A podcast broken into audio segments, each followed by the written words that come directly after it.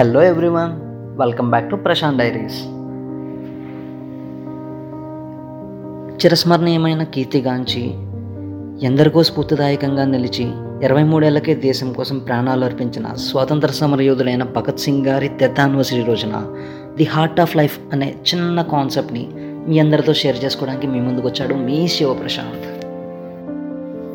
So ఈ పాడ్కాస్ట్ని మనం ఒక మంచి డిస్క్లైమర్తో ఇనిషియేట్ చేద్దాం. ఈ పాడ్కాస్ట్లో పాత్రలు సన్నివేశాలు అందరినీ ఉద్దేశించినవి కాదు. కేవలం కొందరు తప్ప మిగిలిన అందరినీ ఉద్దేశించినవి.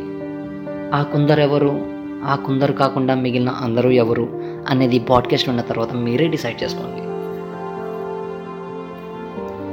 కమింగ్ టు ద కంటెంట్ మనందరికీ సంపాదన ఒక ట్వంటీ నుంచి ట్వంటీ ఫైవ్ ఇయర్స్ మధ్యలో స్టార్ట్ అవుతుందని మనం అనుకుంటాం. కానీ మనం ధన సంపాదన స్టార్ట్ చేసే ముందే కొన్ని సంపాదించి పెట్టుకుంటాం. అవేంటంటారా? ఆల్రెడీ టైటిల్లో మీరు చూసే ఉంటారు. ఏబిసి దుజార్ యాటిట్యూడ్ బిహేవియర్ అండ్ క్యారెక్టర్ మనం మనీని ఎర్న్ చేయడం ఎంత లేట్గా అయితే స్టార్ట్ చేస్తాము ఈ యాటిట్యూడ్ బిహేవియర్ క్యారెక్టర్ అనేవి మనం అంత స్ట్రాంగ్ చేసుకుంటాం.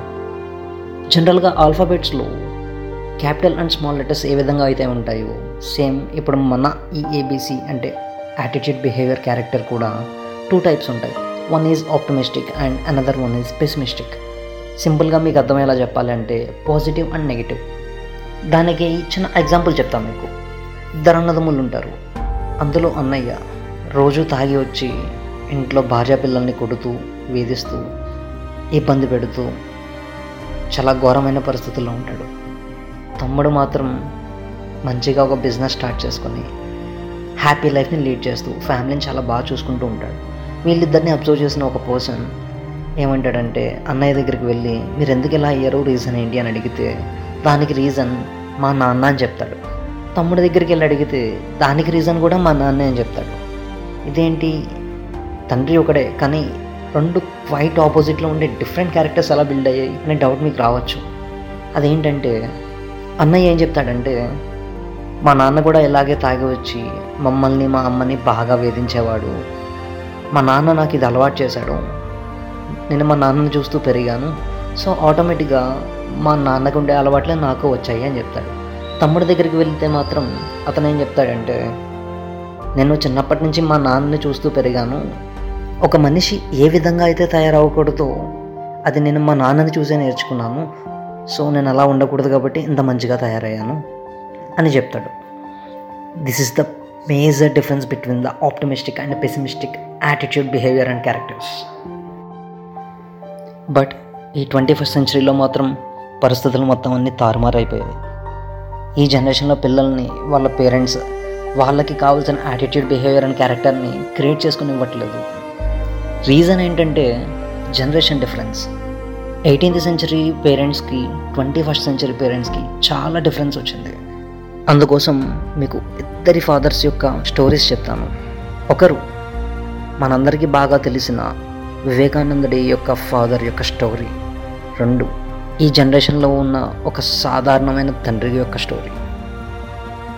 ఒకసారి వివేకానందుడు ఆయన తండ్రిని ప్రశ్నిస్తాడంట ఉన్న ధనం అంతా ఇంత హంగులు ఆర్భటాలకి అలానే మిమ్మల్ని మోసం చేసే వారిపైన మీరు ఎందుకు ఖర్చు పెడుతున్నారు? మరి మా జీవితం ఏం కావాలి? అని చెప్పి ప్రశ్నిస్తాడంట.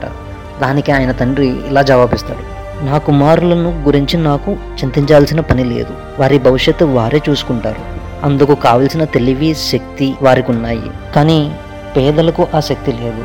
వారికి మాత్రమే సహాయం కావాలి అనేవాడు. అందువలన తనను గురించి తన పిల్లల భవిష్యత్తు గురించి కించిత్తు కూడా యోచించకుండా తన సంపాదన అంతా ఇరుల కోసం వ్యయం చేశాడు. ఇవి నేను సొంతంగా చెప్పిన మాటలు కాదు. స్వామి వివేకానంద సమగ్ర సప్రామాణిక జీవిత గాథ అనే బుక్లో చాప్టర్ టూ పేజ్ నెంబర్ ట్వెల్వ్లో స్వయంగా రాసిన స్టోరీ ఇది. ఇకపోతే ఈ జనరేషన్లో ఒక సాధారణమైన తండ్రి తన కొడుకు లేదా కూతురు గురించి ఆలోచించే విధానం ఈ విధంగా ఉంటుంది. ఎలా అంటే టెన్త్ క్లాస్ స్టేట్ ఫస్ట్ రావాలి intermediate nine ninety plus marks కావాలి ఇంజనీరింగ్లో ఫ్రీ సీట్ కావాలి ఫోర్త్ ఇయర్ కంప్లీట్ అవ్వకముందే ఒక క్యాంపస్ ప్లేస్మెంట్తో ఒక ముప్పై వేల రూపాయల శాలరీతో జాబ్ కావాలి. అసలు ఆ జనరేషన్లో ఆ పేరెంట్స్ వాళ్ళ పిల్లలకి ఇచ్చినది ఏంటి? ప్రాబ్లమ్ని చూసి వెనుదిరగకుండా ముందుకెళ్ళి ప్రాబ్లమ్ని ఫేస్ చేసే ధైర్య సాహసాలు శక్తి ఆరోగ్యం పనితీరు జీవితంలో ఎలా అయినా బ్రతకగలను అనే ఆత్మవిశ్వాసం. అదేవిధంగా ఈ జనరేషన్లో పేరెంట్స్ వాళ్ళ పిల్లలకి ఇచ్చేది ఏంటో తెలుసా? భయం. ఆ భయం ఎలా ఉంటుందో తెలుసా? చదవకపోతే జీవితం సంకనాకిపోతుంది సప్లీస్ ఉంటే లైఫ్ సమాప్తం. క్యాంపస్ ప్లేస్మెంట్స్ తెచ్చుకోకపోతే అడుక్కు తినిపోతావు అనే భయం తప్ప ఈ పేరెంట్స్ వాళ్ళ పిల్లలకి ఏమిస్తున్నారు చెప్పండి అసలు? అరే my dear mummies and daddies uncles and aunties my dear relatives ఇంకెప్పుడు అర్థం అవుతుంది మీకు? ఆ కంపారిజన్స్ ఏంటి అసలు? పక్కింటి అబ్బాయికి టెన్కి టెన్ పాయింట్స్ వచ్చాయి నాకు నైన్ పాయింట్ వచ్చాయి. ఈ మాత్రం దాన్ని కంపేర్ చేసి చెప్పాలా? ఎవరికో ఇంజనీరింగ్లో ఫ్రీ సీట్ వచ్చింది నేను మేనేజ్మెంట్ కోటాలో చదివాను. అవును వాడికి బట్టి బట్టి టాలెంట్ ఉంది ఎంసెట్లో మంచి ర్యాంక్ వచ్చింది నా దగ్గర వేరే టాలెంట్ ఉంది. నేను దాన్ని కరెక్ట్ టైంలో కరెక్ట్ ప్లేస్లో ఉపయోగిస్తా అప్పుడు నేను సక్సెస్ అవుతా. ఒక్కటి గుర్తుపెట్టుకోండి మీకు కనిపించేదే నిజం అనుకుంటున్నారు ఎస్పెషల్లీ ఈ జనరేషన్లో పేరెంట్స్ గాలి కనబడదు కానీ దాన్ని బంధించగలం. కాంతి వెలుగు కనిపిస్తుంది కానీ దాన్ని బంధించలేం. దేనికి ఉండే ప్రాపర్టీ దానిది. ఎవరికి ఉండే టాలెంట్ వాళ్ళది. ఇప్పుడు బంధించలేమని చెప్పి వెలుగు లేదని చెప్తామా? లేకపోతే కనిపించట్లేదని చెప్పి గాలి లేదని చెప్తామా? ఈ లోకంలో కనిపించే వాటికంటే కనిపించని వాటికి వాల్యూ బాగా ఎక్కువ ఉంది. ఆ విషయం మీకు ఎప్పుడు అర్థమవుతుంది అసలు? జస్ట్ లైక్ ప్రాణం అది కనబడదు కానీ చాలా వాల్యుబుల్ హ్యాపీనెస్ ఫీలింగ్స్ ఎమోషన్స్ ఇవన్నీ కూడా చాలా వాల్యుబుల్ థింగ్స్ మీరు మీ పిల్లలకి ఇవి నేర్పించాలి. అంతేగాని కంపారిజన్ చేసి వాడికి అది ఉంది వీడికి ఇది ఉంది నీకు ఇది లేదని చెప్పి లేని పని భయాలని చూపించడం ఏంటి? నాకు అర్థం కావట్లేదు. మీలో ఆల్రెడీ చాలామంది ఏడుస్తున్నారు. అయ్యో నన్ను మా నాన్న చదివించలేదు చదివించుంటే బాగుండేది అని. నిజంగా చదివించి ఉండాల్సింది అప్పుడు తెలిసేది మీకు. దాంట్లో ఉండే కష్టం ఏంటో? ఇంట్రెస్ట్ లేకుండా చదవడం ఎంత కష్టమైన పనో మీకు తెలుసా? పోనీ అయినా సరే స్టూడెంట్ కష్టపడి చదువుతాడు. కానీ వాడికి ఇష్టమైన పనిని చేయనివ్వకుండా ఆపేస్తున్నారు చాలామంది పేరెంట్స్ అది చాలా రాంగ్ అది. మీ పేరెంట్స్ అందరికీ ఎప్పుడు కాదు.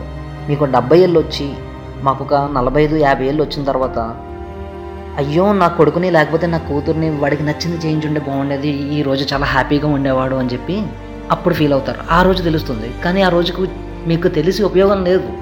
ఒక్కటి గుర్తుపెట్టుకోండి. మీ కొడుకు కానీ కూతురు కానీ క్లాసులో వినేది ఒక్క మొక్క కూడా నిజ జీవితంలో ఉపయోగపడదు. ఇది నిజం. నువ్వు నమ్మినా నమ్మకపోయినా ఇదే నిజం. కాకపోతే ఈ విషయం నువ్వు తెలుసుకోవడానికి పద్నాలుగేళ్ళు పడుతుంది. ఆ పద్నాలుగేళ్ళు కూడా నా కొడుకు కూతురు ఏదో సాధించేస్తున్నారని మీరు అనుకుంటారు.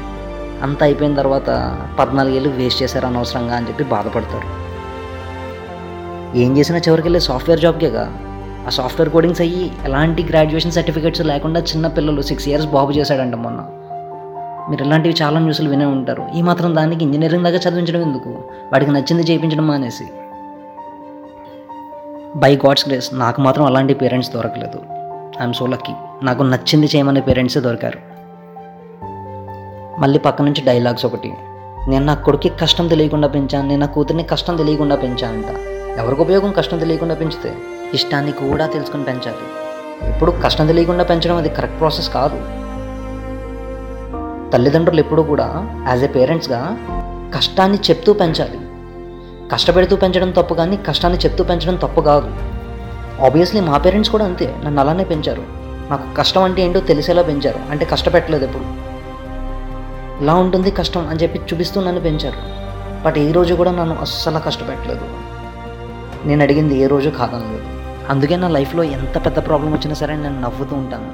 అలా అని ఇక్కడ మిస్టేక్ కంప్లీట్గా పేరెంట్స్ అని కూడా చెప్పలేము మంచిగా యూటిలైజ్ చేసుకుంటారు కదా అని పిల్లలకి పేరెంట్స్ ఫ్రీడమ్ ఇస్తే దాన్ని కంప్లీట్గా మిస్యూజ్ చేస్తున్నారు.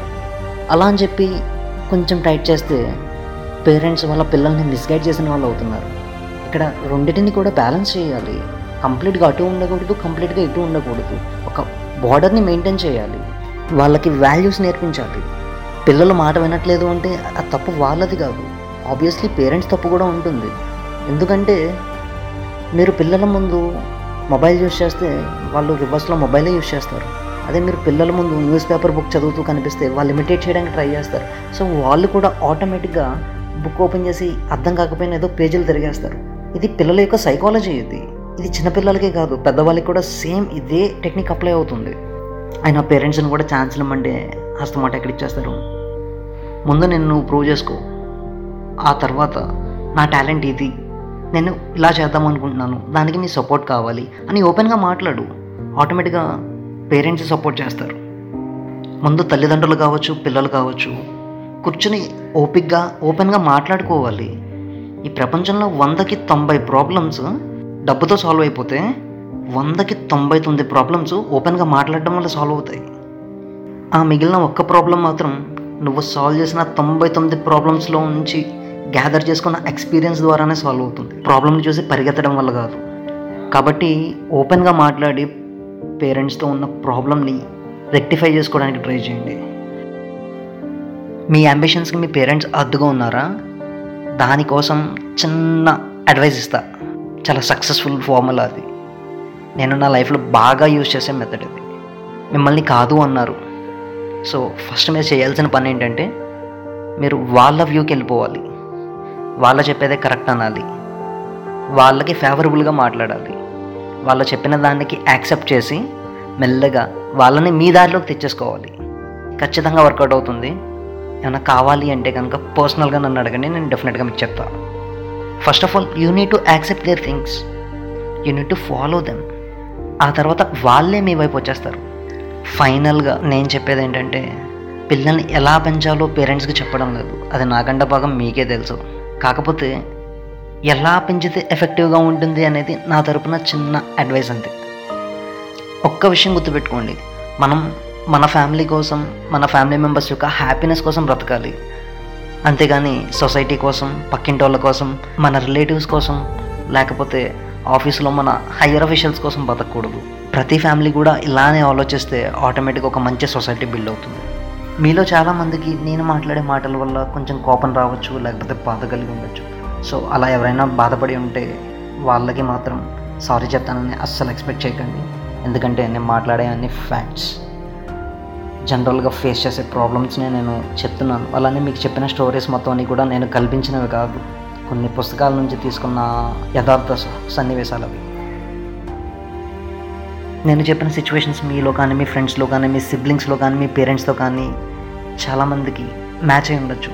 సో అలాంటి వాళ్ళు ఎవరైనా సరే వాళ్ళకి ఇది రిలేట్ అవుతుంది అనుకుంటే కనెక్ట్ అవుతుంది అనుకుంటే డెఫినెట్గా ఈ పాడ్కాస్ట్ని మీరు షేర్ చేస్తారనుకుంటున్నా.